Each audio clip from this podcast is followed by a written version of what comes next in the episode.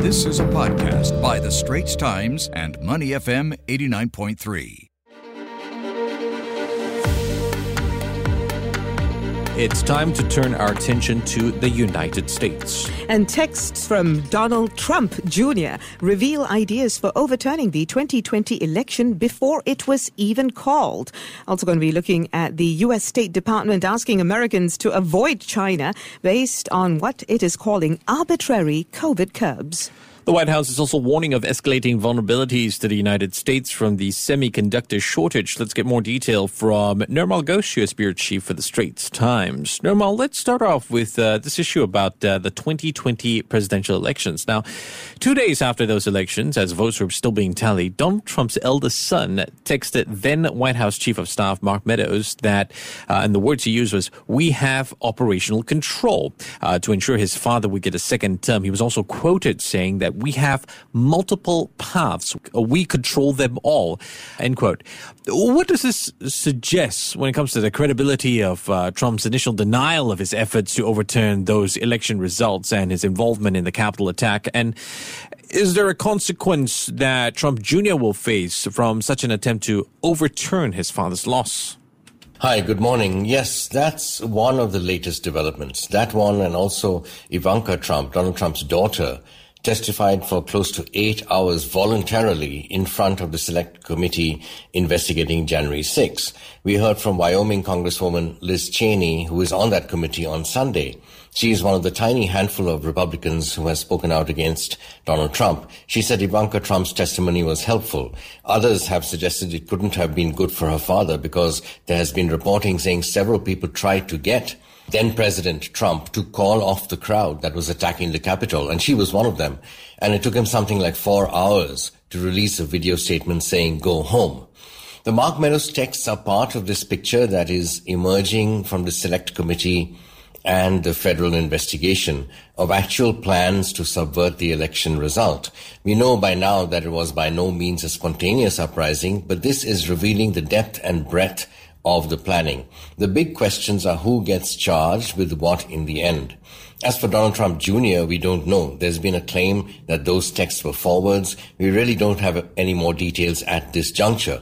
But these are two jigsaw puzzles being put together from the committee and the federal investigation. And at the end of the day, they will have to decide whether to hold Donald Trump criminally accountable and charge him accordingly. Liz Cheney on Sunday said the committee has not made a decision on that question, but she said there was no dispute on the committee, which she said was working very collaboratively. This, by the way, is a nine member committee which comprises seven Democrats and two Republicans. Moving on to U.S. China relations, Nirmal. Over the weekend, the U.S. State Department asked Americans to reconsider travel to China and to avoid visiting COVID 19 hotspots, including Shanghai, due to what it called an arbitrary enforcement of COVID 19 restrictions. This is amid the country's worst outbreak. To what extent will this move exacerbate tensions that are already running high between the world's two biggest economies amid this ongoing war in Ukraine to top it off? Yes, China has criticized the United States on this, saying it is making groundless accusations about its COVID-19 policy. And there is much focus, as we know, on Shanghai, where the lockdown has become controversial. The Ministry of Foreign Affairs put out a statement on Saturday voicing, quote, strong dissatisfaction and firm opposition to the U.S. side's groundless accusations about China's epidemic control policy, unquote. The ministry's spokesman said China's epidemic control policy is scientific and effective. So no, it does not contribute to improving the relationship, but neither is it some precipitous plunge. It is just one of a set of developments or factors that will continue to mark a deteriorated and deteriorating relationship. This podcast is available on our Awedio app. That's A W E D I O. Like us and rate us. And now, back to our podcast episode. We're on the line this morning with Nirmal Ghosh, US Bureau Chief for the Straits Times. Nirmal, just recently, human rights activists, labor leaders, and others have urged the Biden administration to put its weight behind an uh, coming ban on products made with forced labor in the Xinjiang region of China. Uh, they say that slavery and coercion taint company supply chains that run through the region and China more broadly. Uh, do you expect the law to be applied stringently, um, especially, you know, we have this issue of inflation that's going around. And what would a broad interpretation of the law mean for U.S. businesses relying heavily on imports from China? The Uyghur Forced Labor Prevention Act creates a rebuttable presumption that goods produced in whole or in part in the Xinjiang Uyghur Autonomous Region are produced with forced labor and therefore prohibited from importation. So in short, any item which is even part produced in Xinjiang is assumed to have been produced by forced labor. But that assumption can be challenged, presumably by the companies involved the importer can demonstrate to the US government that its supply chains are free of forced labor. So by June 21, the Forced Labor Enforcement Task Force must issue guidance to importers on steps they can take to ensure that they are not importing goods produced with forced labor.